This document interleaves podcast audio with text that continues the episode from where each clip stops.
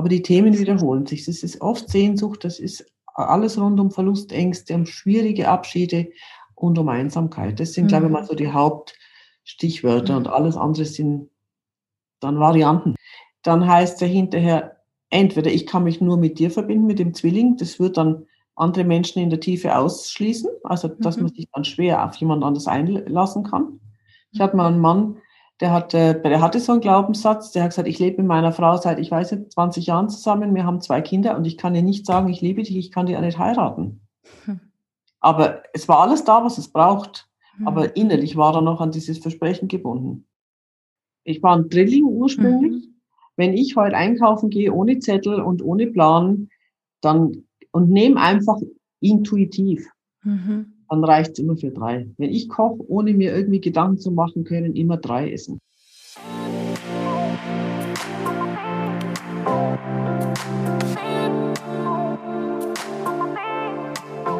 Hallo Herz, schön, dass du eingeschaltet hast. Ich bin Nadine Gerhardt und dieser Podcast mein absolutes Herzensprojekt, um dich zu inspirieren auf deinem ganz individuellen Weg zu mehr Fülle, Liebe und Lebensfreude.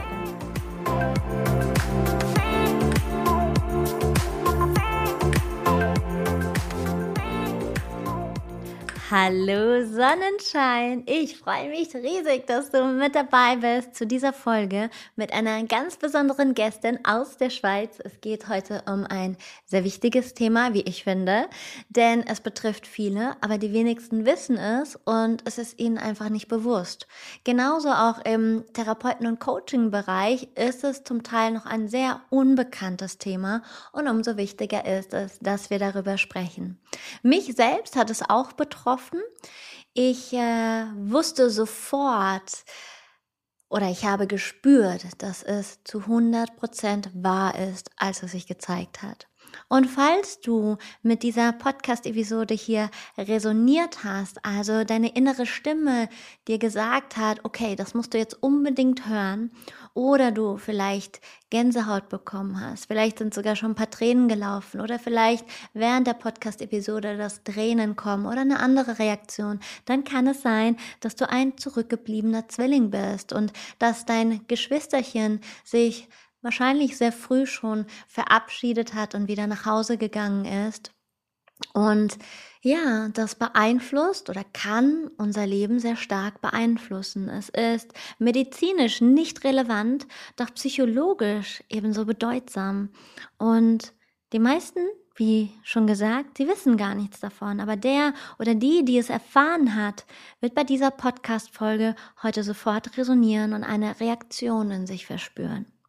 Und ich möchte gar nicht viel mehr erzählen, außer dass ich die wundervolle Barbara Schlocho begrüße. Sie ist selbst oder sie arbeitet als Hebamme kommt aus der Atemtherapie, aus der Komplementärtherapie. Sie hat ein ganz großartiges Buch zu diesem Thema geschrieben, was ich in den Shownotes verlinke und was ich auch jedem damit empfehle, von Herzen. Ich habe es selbst gelesen und es ist großartig und es beschreibt das Ganze nochmal genauer. Übrigens findet in zwei Wochen ein Rebirthing Retreat in der Nähe von Wiesbaden statt und wenn deine Augen leuchten, dann schau doch auf meiner Website unter nadinegerhard.com unter Retreat Retreats einmal vorbei und da findest du auch einige weitere Retreats in den nächsten Wochen, wie zum Beispiel in Norditalien und auf Mallorca. Und ich freue mich, wenn wir uns live sehen. Liebe Barbara, also vielen, vielen lieben Dank, dass du zugesagt hast, weil es so ein wichtiges Thema ist. Und ich bin lange auf die Suche gegangen, bis ich dich gefunden habe. Und es gehört in die Welt hinausgetragen, was du ähm, den Menschen mitgeben möchtest. Und warum hast du dich auf dieses Thema spezialisiert und darüber sogar ein Buch geschrieben? Ähm, das kam so zustande, dass ich ganz, also ich mache eine lange Geschichte, Lebensweg, therapeutischer Weg, der eigene Weg mache ich ein bisschen kürzer. Ich habe damals ähm, beim Norbert Meyer in München Familienaufstellung gelernt und der war damals meines Wissens der Erste, zusammen mit seiner Frau, der sich mit diesen vorgeburtlichen Themen und auch mit diesem Zwillingsthema beschäftigt hat. Ich fand das sehr spannend und hatte aber das Gefühl, mich betrifft es überhaupt nicht. Und als ich dann mal wieder beim Familienstellseminar bei ihm war, dann wurde das Thema angesprochen und ich begann zu weinen und habe die längste Zeit nicht aufgehört und dann war wie klar, also ich bin selber betroffen. und habe äh, im Zuge dessen angefangen, das aufzuarbeiten. Und da sind mir so viele Sachen klar geworden über wie ich in Beziehung funktioniere, was ich mir erträume, was davon realistisch und was unrealistisch ist, was ich von meinen Partnern erwarte, was sie gar nicht liefern können und wie viele Beziehungen auch daran gescheitert sind. Und ähm, das war wirklich ein langer Weg, bis ich mit dem in Frieden kam. Und äh, ich war damals auch in einer sehr schwierigen Beziehungssituation. Und bis ich mich da wirklich herausgearbeitet hatte, das hat einfach gedauert. Und äh, im Zuge dessen ist einfach dieses Zwillingsthema immer wieder aufgetaucht. Und ich habe mit Norbert dran gearbeitet und habe dann gemerkt, einmal dahin und spüren und loslassen, das war alles gut, aber in mir war so, ich habe 35 Jahre gewartet, jetzt war der Zwilling da, jetzt ist er schon wieder weg. Das ist einfach nicht, für mich war das nicht genug. Und so bin ich einfach in der eigenen Aufarbeitung immer tiefer gekommen und habe dann angefangen, in dem Institut, in dem ich damals gearbeitet habe, vorgeburtliche Themen aufzuarbeiten und habe dann sehr mit sehr vielen Leuten an dem Thema gearbeitet und darüber viel Erfahrung gekriegt. Es war auch so ein immer wieder Ausprobieren gab nicht so viel, was ich damals lernen konnte. Also es war keiner da, der gesagt hat, mach so, mach so, sondern ich muss mit meinem Handwerkszeug gucken, wie kann ich die Menschen am besten erfüllen, wie kann ich sie da drin führen, was hilft, was ist nicht hilfreich, wo komme ich an Anschlag, was, was für Themen stecken da drin. Und das hat sich wie ein Fächer aufgefächert. Und äh, ich habe dann auch wirklich auch mit dem Hebammenhintergrund sehr ähm, einen Forschergeist entwickelt. Also es hat mich einfach, mich haben ganz viele Sachen interessiert. Also nicht, nicht nur die emotionalen Zusammenhänge und die Lebenskonsequenzen, sondern auch, wie erlebt es das Wachstum von einem werdenden Kind? Wie wird das erlebt? Wie erleben das verschiedene Klienten? Und habe einfach auch sehr, sage ich mal, mit dem Hebammen-Hintergrund immer wieder auch gefragt. Und das war echt eine spannende Reise. Und habe dann irgendwann einfach gemerkt, irgendwie, das, das ist ein großes Thema, da liegt auch viel ich möchte nicht unbedingt sagen Heilung, weil das ist auch so ein besetztes Wort, aber da liegt, liegt ganz viel Stärkendes drin, da liegt ganz viel Ressource drin.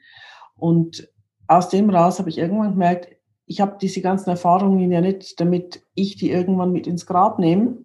Und ich hatte immer wieder wirklich so tiefe Talsohlen ähm, emotional in der Zeit und habe gemerkt, ich muss das aufschreiben. Und wenn es nur irgendwem hilft, egal ob einem Betroffenen oder jemanden, der sich da drin therapeutisch ähm, bewegen möchte, dann ist das, das muss einfach unter die Leute, für die, die es interessiert. Und das war der Grund, warum ich mich hingesetzt habe und habe das Buch geschrieben. Hm, absolut. Also ich kriege auch total Gänsehaut. Ich sage immer wieder, wenn was wichtig ist, mein Körper reagiert immer. Und als ich dieses Buch gefunden habe von dir und es gelesen habe und ach, da war so viel Yes, Yes, Yes und danke, dass du das rausgebracht hast, weil das so wenige wissen. Und mich würde interessieren, wie viele Menschen betrifft das Thema? Was würdest du sagen? Also, weißt früher, als ich angefangen habe, und das ist jetzt gut 20 Jahre her, ging es natürlich immer nur um die Frage, ja, was ist ein verlorener Zwilling? Gibt es wirklich so oft? Warum findet man das nicht so viel in, in, im Ultraschall? Es müsste eigentlich in der Medizin längst Thema sein. Und ich war natürlich da auch sehr äh, bestrebt, einfach zu, zu beweisen. Mhm. Aus dem Feld bin ich mittlerweile völlig draußen. Ich glaube, für mich ist es halt relativ simpel. Wenn jemand kommt und sagt, in der Familienaufstellung war das Thema oder meine Mutter weiß vom Ultraschall damals, da waren am Anfang zwei oder jemand kommt in der homöopathischen Sitzung, hat sich das gezeigt. Also so kommen die meisten zu mir. Mhm. Es zeigt sich auf irgendeinem Weg und nicht immer ist es medizinisch. Mhm. Und dann geht es einfach darum zu gucken, was, wo hängt's da? Also was, was, der eine muss es wissen und fühlen, der andere muss was loslassen, der dritte muss was integrieren das ist ganz unterschiedlich. Aber mir geht es immer darum, was macht Sinn, wenn ich so zurückschaue, was kann ich mitnehmen an Guten, an dem, was mich heute stärkt, was mir Sicherheit gibt, was mich unterstützt. Mhm. Und das ist mir wichtiger, als ist es wirklich ein verlorener Zwilling im Sinn von medizinischer Diagnose, weil wenn du nicht ein Ultraschallbild hast, weißt du sowieso nicht handfest. Mhm. Alles hm. andere ist erlebt in dir drin. Absolut, aber da sagst du auch was ganz Wichtiges, weil ähm, ich sage meinen Klienten, ich arbeite ja selbst als Coach und auch eben in der Aufstellungsarbeit und wenn ich zum Beispiel zu diesem Thema komme, geht derjenige in Resonanz damit, kommt plötzlich ein Gefühl nach oben geschossen von Traurigkeit oder, oder, oder, dann ist es ja schon ein Anzeichen dafür, dass dieses Thema eben vorliegen, vorliegen kann. Und da mhm. sagst du auch was ganz Wichtiges. Natürlich, die, die halbe Menschheit ist noch in diesem, ja, ich muss es bewiesen haben. Das ist natürlich der Verstand, der das unbedingt alles erklärt haben möchte. Mhm. Aber wenn wir da mal zurückkehren auf Körperebene und äh, die emotionale Ebene, da bekommst du automatisch ja schon Beweise. Und das ist immer, weißt, mhm. für mich mittlerweile die Frage, wie wichtig ist es, dass es ein Zwillings gewesen sein muss. Also wenn jemand vielleicht ein Zwillingsthema hatte, aber die Eltern haben sich später getrennt. Mhm. Oder die Großmutter war ganz wichtig und ist in einer, sage ich einmal, in einer, in einer Situation gestorben, die für das Kind schwierig war. Dann hast, hast du ja da schon wie eine Verdoppelung von irgendeinem ja. Verlust. Und ich glaube, dann ist es heute wirklich gleichwertig, wo du eine Ressource aufbaust, ob mit dem Zwillingsthema oder mit der Großmutter oder mit, mit der Elterngeschichte, weil es ja irgendwie, das liegt ja schichtenweise übereinander, aber es trifft ja alles in dieselbe Kerbe. Absolut. Und von daher ist es, ist es einfach eine Frage, wo finde ich eine Ressource, die mich unterstützt? Hm, ja, es ist ja auch ein wichtiges Thema ähm, mit, mit Geschwisterchen, die vielleicht abgegangen sind vorher schon und so weiter. Also bei uns in der Aufstellungsarbeit zumindest ist es ein großes Thema. Mhm. Und ähm, dass da auch eben viele auf der Suche sind nach eben dem verlorenen Geschwisterchen. Und ähm, ich bin sehr, sehr froh, dass ich die Arbeit gefunden habe. Ich bin sehr, sehr froh, dass ich dein Buch gefunden habe, weil eben da so viele Informationen noch darüber drinstehen, die eben, ja, viele bisher nicht wissen.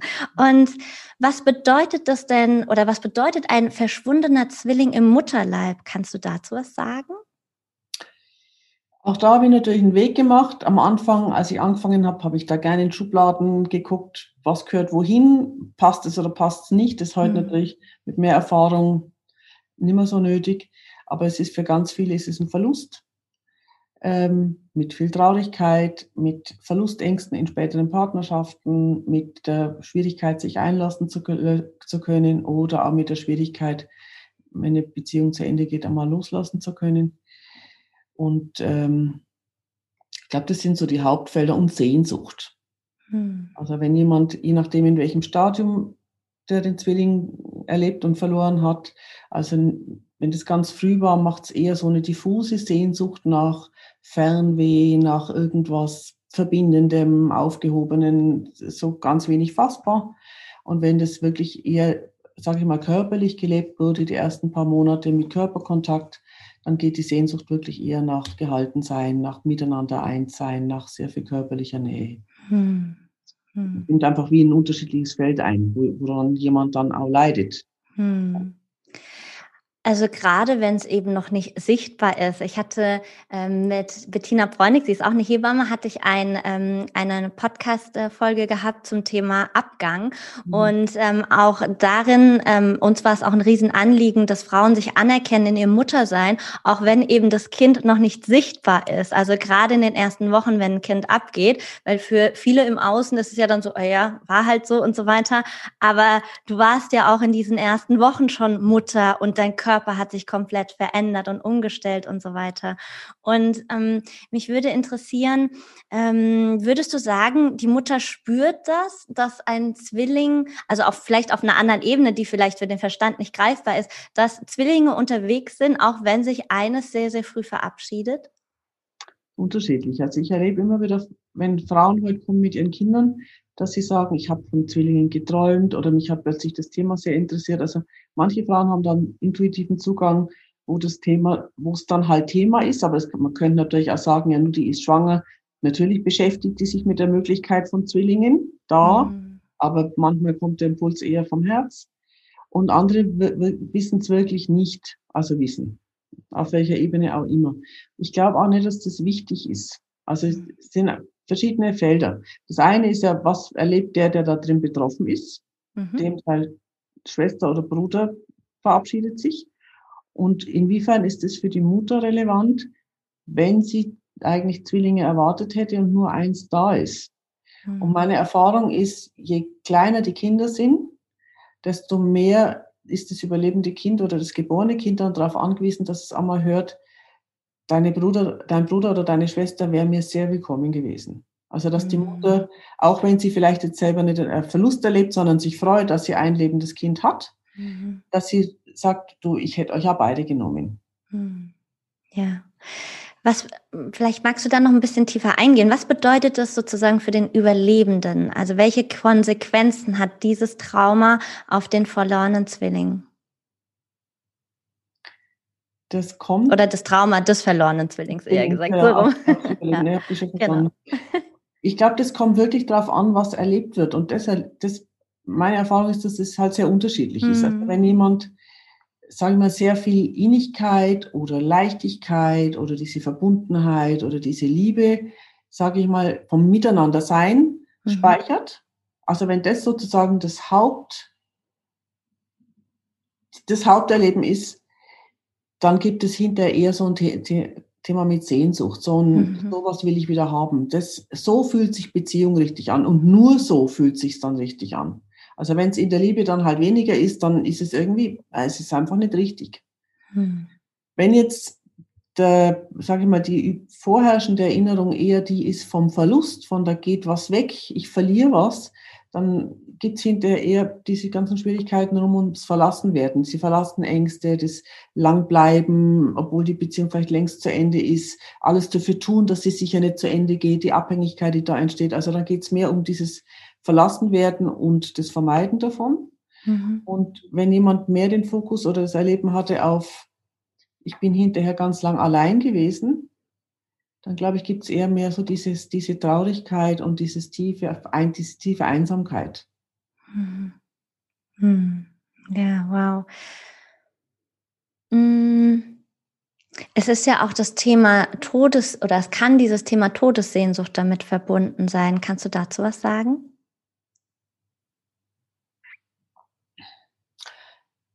Also ich glaube, dass die Todessehnsucht viel mit dem Suchen zu tun hat. Das, mhm. Wo fühlt sich's wieder so an wie damals? Mhm. Und ähm, ich persönlich glaube ja nach wie vor, dass es gar nicht darum geht, wie viel Prozent haben jetzt so einen verlorenen Zwilling gehabt, sondern ich glaube nach wie vor, dass wir da in einen Bereich kommen vom Beginn des Lebens. Du hast vorhin schon mal das angesprochen, auch das Muttersein mit diesen ganz frühen Schwangerschaften und Aborten. Ich glaube, wir erfahren im Moment ganz viel über dieses ganz früh entstehen und was Leben bedeutet.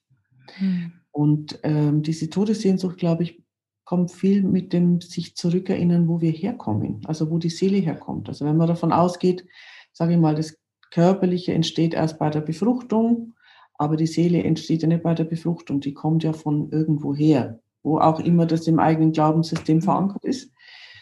Und ich glaube, diese, diese Zurückerinnerung von da, da ist was, was mich begleitet hat, von dort hierher oder auf dem Weg oder das noch eine Verbindung ist, eine emotionale zu, es gibt mehr als dieses körperliche Sein. Ich glaube, aus dem raus, es gibt dann das Wort dieses, dieser Todessehnsucht. Ich glaube, es ist nur eine Sehnsucht nach dieser spirituellen Ebene. Hm. Oh, ja, wow. Wenn die Verbindung wiederhergestellt ist über das Erleben mit dem Zwilling und dieses sich rückanbinden von ich muss gar nicht sterben zum mit der Ebene in Kontakt sein, sondern ich kann mich damit verbinden, um gut im Körper und im Hier und Jetzt sein zu können, dann ist es eben nichts Gefährliches, wo mich der Tod anzieht, sondern es ist eine Ressource, die mich stärkt, hier mit zwei Füßen auf dem Boden stehen zu können. Ja, auch wahrscheinlich dieses sich bewusst machen, jetzt ist noch nicht meine Zeit. Ich bin ja hier auf der Erde, um eben Bestimmtes noch zu erleben und wir sehen uns eben irgendwann wieder. Mhm. Ja. ja, und man kann ja auch verbunden bleiben. Mhm. Also manche Klienten kommen zu mir und haben diese Angst von, oh, jetzt habe ich einen Zwilling verloren, jetzt muss ich den nur verabschieden. Mhm. Ich immer sage, ja, du kannst ja gar nichts verabschieden, was du nicht wirklich erst gehabt hast. Mhm. Der erste Schritt ist immer erst einmal in einen guten Kontakt zu kommen und den so lang in dem so lang zu sein, bis du da drin spürst, egal, selbst wenn ich verabschiede im Sinn von, ich bin einverstanden, dass du körperlich nicht mehr da bist, alles, was ich erlebt habe, ist alles da drin, das nimmt mir niemand mehr weg, das bleibt, mhm. solange ich bin. Mhm. aus dem heraus entsteht eine Verbindung, eine seelische Verbindung oder eine Herzverbindung, sage ich immer auch zu dieser toten Seele. Äh, Seele ist nicht tot. Ja. Der Körper ist tot, die Seele besteht. Ja. Also jedenfalls eine seelische Verbindung mhm. über den Tod hinaus, wollte ich sagen. Und dann hast du gar nichts verloren. Mhm. Und ich glaube, das ist so das Hauptmissverständnis von, was, was heißt denn, ich muss loslassen. Mhm. Ich glaube, wir müssen nur, nur loslassen, dass der körperlich nicht da ist. die Verbindung darf ja weiter bestehen. Und wenn ich einverstanden bin, dass ich halt jetzt hier alleine in Verbindung mit dieser Zwillingsseele bin, dann ist in mir alles da, was ich brauche. Hm. Aber ich habe keinen, der mir die Hand hält. Das ist so. Hm. Hm. Ach, schön. Wann würdest du sagen, verbindet sich die Seele mit dem Körper? Ich glaube, das ist unterschiedlich. Mhm. Also wenn ich heute arbeite, also ich arbeite auch körperorientiert, dann geht es natürlich immer auch, dass, dass das, was mit dem Zwilling erlebt wird, das wirklich körperlich zu verankern. Damit macht man immer wieder, selbst wenn man in, in, in der frühen Schwangerschaft arbeitet und sage ich einmal, wir sind jetzt gerade irgendwie Embryogröße, macht man eine Verankerung im Körper. Ähm, aber ich kann mich zum Beispiel erinnern, als Hebamme früher, wenn ich nachts im Nachtdienst durchs Kinderzimmer. Damals gab es noch kein Rooming-In, als ich gelernt habe, oder in den ersten Jahren. Was gab es da noch nicht? Noch kein Rooming-In. Also Was heute ist das denn? Die Kinder, wenn eine Mutter gebärt, dann bleiben die, bleibt das Kind bei ihr. Okay, ach, das meinst früher du. Früher okay. war das so, da man, die Mutter kam auf die Wochenbettstation in ihr Zimmer und die Kinder ja, waren krass. eben im Kinderzimmer, im Säuglingszimmer und man ah. hat sie dann zum Stillen oder zum Füttern gebracht. Hm. Und wenn ich nachts als Hebamme durch dieses Kinderzimmer gegangen bin, dann standen da, was weiß ich, zwischen 10 und 20 Betten mit lauter Babys drin. Und manchmal bin ich da durch und hatte das Gefühl, ich sehe lauter Körper, aber ich habe das Gefühl, es ist gar niemand da. Mhm. Mit dem Eindruck konnte ich als Hebamme damals mit Anfang 20 noch nicht viel anfangen hier. Ich habe einfach gespürt, irgendwie, ich sehe wohl Kinder da liegen, aber ich fühle sie nicht. Mhm. Und das ist für mich also eine Antwort auf deine Frage. Ich glaube, dass die Seele lang die Möglichkeit hat, rein und raus zu gehen. Mhm. Wie wir das ja wahrscheinlich im Schlaf auch immer noch machen als Erwachsene. Und ich glaube, dass die, dass die ähm, Verbindung zum Körper vielleicht wirklich erst entsteht, je mehr wir den Körper benutzen und uns mehr mit dem verbinden. Und das mhm. hätte dann eher was mit der kindlichen Entwicklung zu tun. Also je mehr wir uns verankern im Körper, desto fester ist die Verbindung.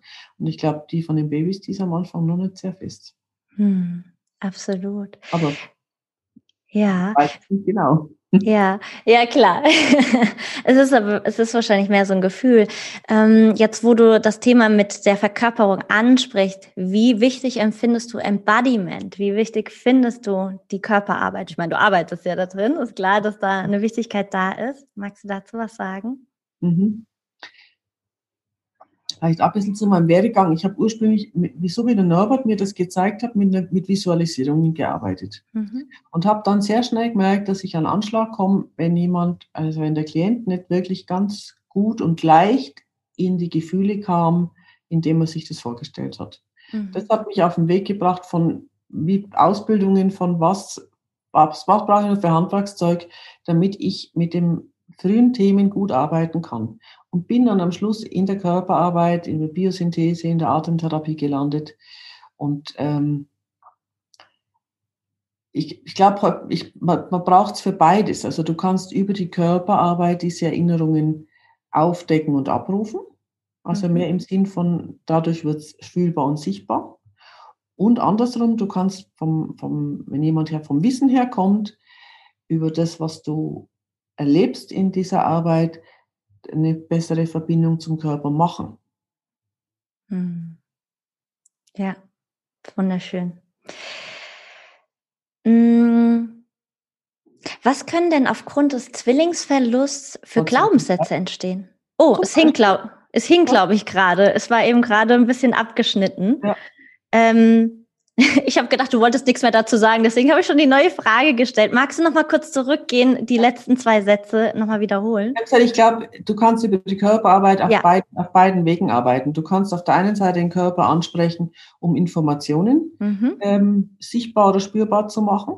Und du kannst auf der anderen Seite ähm, Verankerung machen mit dem Guten, also was weiß ich, mit dem innig sein mit dem Zwilling oder mit der Liebe, die da spürbar wird oder mit der Anbindung an diese höhere Ebene. Also auch das kannst du körperlich verankern, zum im Körper stabiler sein und auch, sag ich mal, diese Ressourcen gut präsent und abrufbar machen zu können. Hm. Und daher ist für mich die Körperarbeit für das eine wie für das andere wichtig. Hm. Ja. Es geht einfach besser, es ist einfach nachhaltig.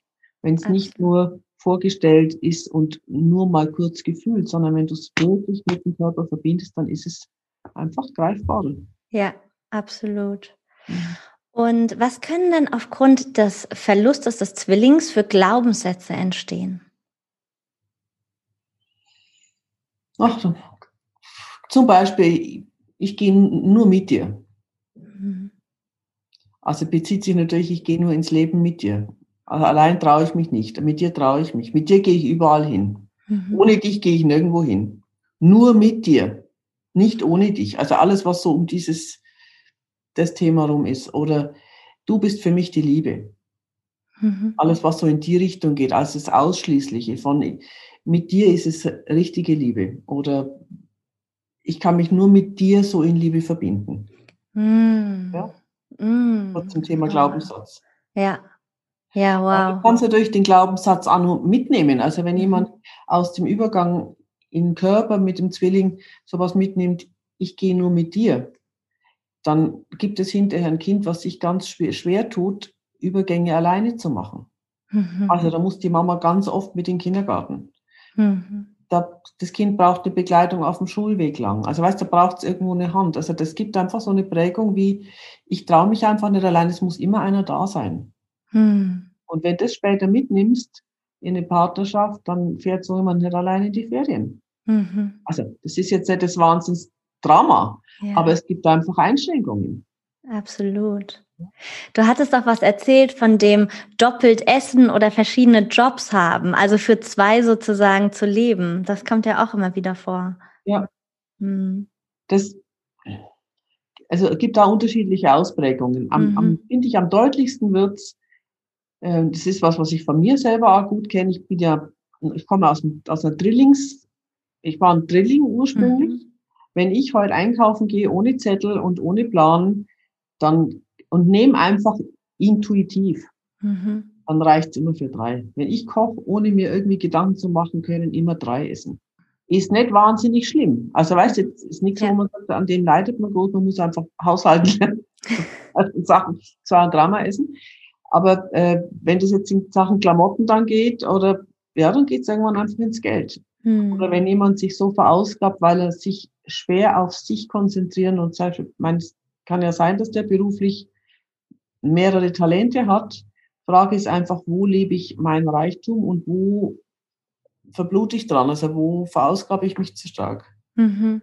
Ich denke, ja. das muss man halt gucken. Also wo ist das was in der Fülle, wo ich sage, ich muss mich gar nicht entscheiden. Es ist wichtig, dass ich mehrere Tätigkeitsfelder habe.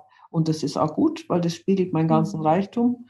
Und wo ist es was, wo ich vor lauter außenorientiert und was ich noch alles muss, einfach mhm. in einem Burnout-Land, wo es sicher nicht mehr gesund ist. Absolut. Du hast auch was geschrieben von, ähm, von den, als Kinder, diese vielen Beinahe-Unfälle. Kannst du dazu was sagen? Höre ich von meinen Klienten immer wieder, wenn sie dann als Erwachsene kommen, eben, das ist, macht, macht so ein bisschen einen Anschluss an diese Todessehnsucht, von der mhm. du vorhin gesprochen hast. Ich glaube, das ist so ein Zurückwollen. Mhm. Oder dadurch in der Regel unbewusst, aber so zurück in diese Einheit oder in diese Verbindung. Und das heißt ja nicht unbedingt, dass jemand in der Familie unbedingt unglücklich ist, wo er ist, sondern es fehlt einfach, fehlt einfach eine Komponente. Und mhm. aus der raus, eben weil es halt unbewusst ist, gibt es immer wieder, sage ich mal, risikobehaftete Situationen oder gefährliche Situationen, ja, mhm. ja. die dann halt eben gefährlich sein können. Unfälle, mhm. Ertrinken, hm. Oder wo es halt einen Schutzengel braucht, egal ob einen mit Flügeln oder einen mit zwei Beinen. ja, absolut. Hm, kannst du noch mal ein bisschen näher darauf eingehen, wie dieses Thema auf eine Partnerschaft sich auswirken kann? Du hast jetzt schon ein schönes Beispiel genannt. Beispiele sind eh immer, finde ich immer ganz, ganz toll, um sich da mehr vielleicht ein Bild zu machen auch. Was kannst du uns darüber erzählen? das hängt einfach sehr von dem ab, was du im Mutterleib äh, äh erlebt hast. Also wenn, ich, greife einfach mal das von vorher nochmal auf, wie sich das zeigen kann, die Symptome. Wenn du eher zur Kategorie der Sehnsüchtigen gehörst, also dieses, es soll genau so sein. Mhm. So muss sich Beziehung anfühlen. Dann kann es einen Menschen geben, der sich immer wieder verliebt. Der schaut in diese Augen von dieser Frau oder diesem Mann, versinkt da und hat das Gefühl, der ist der Richtige. Mhm. Und dann gibt es diese Öffnung und diese Verschmelzung und hast die, das, das ist es jetzt. und dann begeht mal irgendwie die Phase der Verliebtheit und merkst, der ist ein Mensch mit Ecken und Kanten und dann wird's real und dann wird's schwierig. Mhm. Und das kann in der Folge einfach ganz viel Enttäuschungen geben und ganz viel so probierte Beziehungen, wo nichts hält. Mhm. Zum Beispiel. Mhm. Es kann aber, wenn es genauso geben, dass sich jemand auf der Ebene so verbindet und dann bei jemandem bleibt, auch wenn es schwierig ist und nie mehr loslässt von dem, obwohl es eine ganz schwierige Beziehung ist. Weil der Verlust unbedingt zu vermeiden ist, weil er unbedingt das behalten will. Egal ob das, ich habe begleite jetzt eine Frau, die ist in einer Trennung, die war, ich glaube, 18 Jahre verheiratet. Es war eine ganz schwierige Beziehung, also weiß Gott, kein Märchenschluss. Und der hat sie nochmal betrogen und sie haben sich jetzt getrennt und jetzt ist die Trennung ein Jahr vorbei und sie hängt immer noch an diesem Mann, obwohl sie sagt, ich weiß gar nicht, woran ich da hänge. Hm. Ja. Also das ist ja so ein Schicksal. Also weißt, wenn du Beispiele willst, das, ist, das ja. gibt einfach ein Range von, von da nach dort ja. und dann sind es einfach die menschlichen Lebenslinien und Lebenswege, die ganz unterschiedlich sind. Aber die Themen wiederholen sich. Das ist oft Sehnsucht, das ist alles rund um Verlustängste, um schwierige Abschiede und um Einsamkeit. Das sind, mhm. glaube ich, mal so die Hauptstichwörter mhm. und alles andere sind dann Varianten. Beiwerk, ja, absolut. Mhm. Was kann das für Folgen auf den eigenen Kinderwunsch haben? Das würde ich, glaube überhaupt nicht so global sagen wollen. Mhm. Ich glaube, dass es Frauen gibt, die ein unerkanntes ähm, Zwillingsthema haben, die sich diese Innigkeit die vielleicht eher suchen beim Kind als beim, beim Mann. Mhm. Und das ist ja auch völlig legitim und die dann unglaublich gern schwanger sind. Also Frauen mit einem Kinderwunsch oder mit so einem Kinder, also mit einem verlorenen Zwillingsthema unentdeckt, die sind in der Regel gerne schwanger, die verbinden sich sehr innig mit dem Kind, was für beide sehr schön ist. Also soweit alles gut, für das Kind nährend, für die Mama gut. Und äh, ich glaube, dass dann die erste Schwierigkeit, und das wäre halt die erste von vielen Schwierigkeiten, dann losgeht, wenn es darum geht, dass das Kind sich ablöst. Und die erste mhm. Ablösung ist bei der Geburt. Mhm. Heißt nicht, dass hinter jeder schwierigen Geburt ein Zwillingsthema steckt. Aber wenn das Kind dann halt langsam sich ab, anfängt abzulösen, wenn es das dann sich überhaupt traut, dann leidet die Mama sehr mit. Also alles, was Mutter sein macht, ja auch viel aus von, ich muss mein Kind hergeben und in die Welt entlassen, immer wieder und immer wieder von klein auf bis später. Und eine Mutter mit so einem Thema drunter, die leidet einfach sehr an dem, bis sie das erlöst. Mhm. Aber ich glaube, ein Teil ist einfach Mutter, Mutterleben, das gehört zum Mutterdasein dazu. Und sage mal, das, was es dann dramatisch macht oder so extrem schmerzhaft, das ist, glaube ich, dann die eigene Geschichte drunter. Mhm. Mhm. Ja. Mm. Was war deine berührendste Geschichte von all den Geschichten, die du sozusagen schon erlebt hast? Mit Klienten? Mhm. Das wäre eine Frage, mit der hätte ich mich, glaube ich, ein bisschen länger beschäftigen müssen. ist wahrscheinlich so viele. Sind, fällt, ich nehme jetzt einfach mal was zuerst. Ja, gerne. Ich habe eine, die auch im Buch beschrieben ist. Ich, es ist. Es war mal eine Mutter, die mit ihrem Sohn kam. Und der Sohn, ich weiß gar nicht, man müsste im Buch nachlesen, war sechs oder acht Jahre alt. Und sie wusste aus dem Ultraschall, dass es Zwillinge waren. Und in der Aufarbeitung von dem, also mit Kindern arbeite ich natürlich immer mit, mit der Mutter auch mit. Mhm. Und ich habe die damals, habe ich sie beide Bilder malen lassen. Und das Kind hat ähm, Bilder, Bilder gemalt, der war wahrscheinlich, würde ich eher sagen, acht, Bilder gemalt, wie es ihm im Bauch ging. Also ein Bild war mit ganz viel Tränen und dem Zwilling, der irgendwo ganz weit weg ist. Und auf der anderen Seite die Mutter, die wahnsinnig glücklich war, dass sie endlich schwanger war. Und wo du einfach gemerkt hast, das ist so auseinandergegangen, die Außenwahrnehmung von der Mutter, von ich kriege ein Kind und das Kind, was da drin sitzt und sagt, und mir fehlt aber was ganz Wichtiges. Und dann war das so ein Bild von, die Bilder lagen dann da und wir haben, haben das miteinander angeschaut, dass die Mutter einfach glücklich war und das, der Sohn einfach abgrundtief traurig und da nicht so alleine. Und dann saß der Junge irgendwie so mit verschränkten Armen und hast gemerkt, das ist das echt die Einsamkeit und das Leid und auch so ein so, so eine Traurigkeit darüber, dass die Mama das überhaupt nicht versteht, dass die völlig auf einem anderen Dampfer ist mit ihrem Glück. Und in dem Moment waren die dermaßen weit voneinander weg, obwohl die sich wirklich fast berührt haben im, im Vis-à-vis sitzen.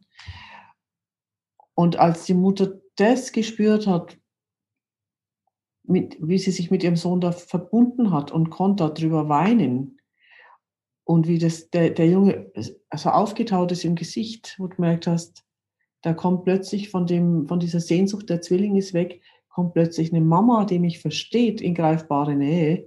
Also das war so, und die sind sich dann in die Arme gefallen, irgendwie nach einer Viertelstunde. Also da, das war sehr, sehr, sehr berührend.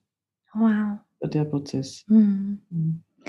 Wenn wir jetzt hier Zuhörer, Zuhörerinnen haben, die damit in Resonanz gehen mit dem Hauptthema, wie, können sie vorgehen? Was würdest du ihnen raten? Kommt da ein bisschen drauf an, was Sie für ein Typ sind. Also der Typ, der wissen will, dem würde ich empfehlen, der soll einfach mal im Netz recherchieren, das soll man sich Bücher kaufen, einfach und schauen, was macht da logisch Sinn und was berührt ihn. Mhm. Und wenn jemand in erster Linie das übers Gefühl nimmt, dann ähm, glaube ich, braucht er nicht unbedingt ein Buch. Dann würde ich mal eher in die Körperwahrnehmung gehen und gucken, was, was macht es mit mir. Also wo löst es Gefühle aus, wo macht es Körperempfindungen, wo kann, woher kenne ich diese Gefühle, in was für Situationen kommen die, also das mehr mit dem Lebenskontext mhm. verbinden mhm. und mir dann jemanden suchen, mit dem ich es aufarbeiten kann. Mhm.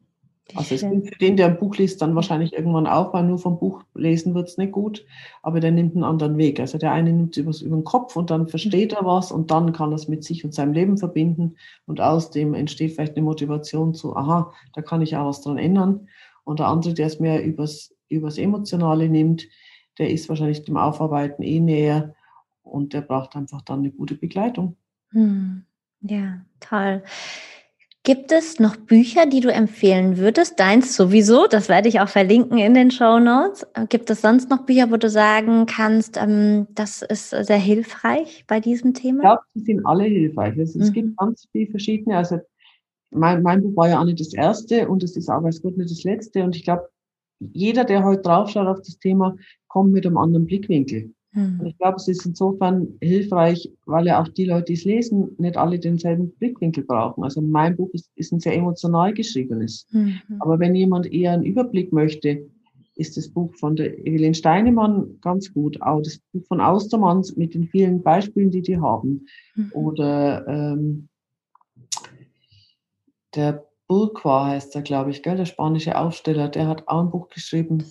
Ich, ich suche das raus, ja. ja. Wie heißt das Buch?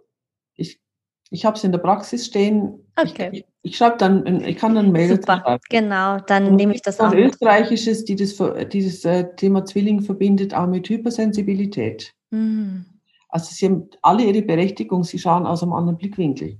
Also von daher würde ich nicht sagen, es gibt ein gutes und die anderen sind, gibt alles, sind alles gute Bücher. Ja, super. Das ist eine ganz tolle Aussage. Gibt es sonst etwas, was du gerne den Zuhörerinnen mitgeben möchtest? Ja. Meine Botschaft ist nach wie vor, auch wenn das ganz viel unter Trauma kursiert, der verlorene Zwilling, es steckt immer ein Segen drin.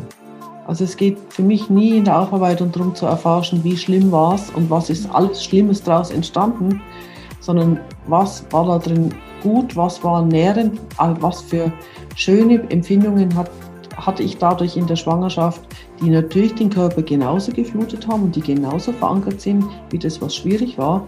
Und was steht mir heute von dem zur Verfügung? Weil das ist wirklich hilfreich fürs eigene Leben und auch fürs Beziehungsleben. Und ich glaube, es, das macht einfach ganz viel Gutes. Hm.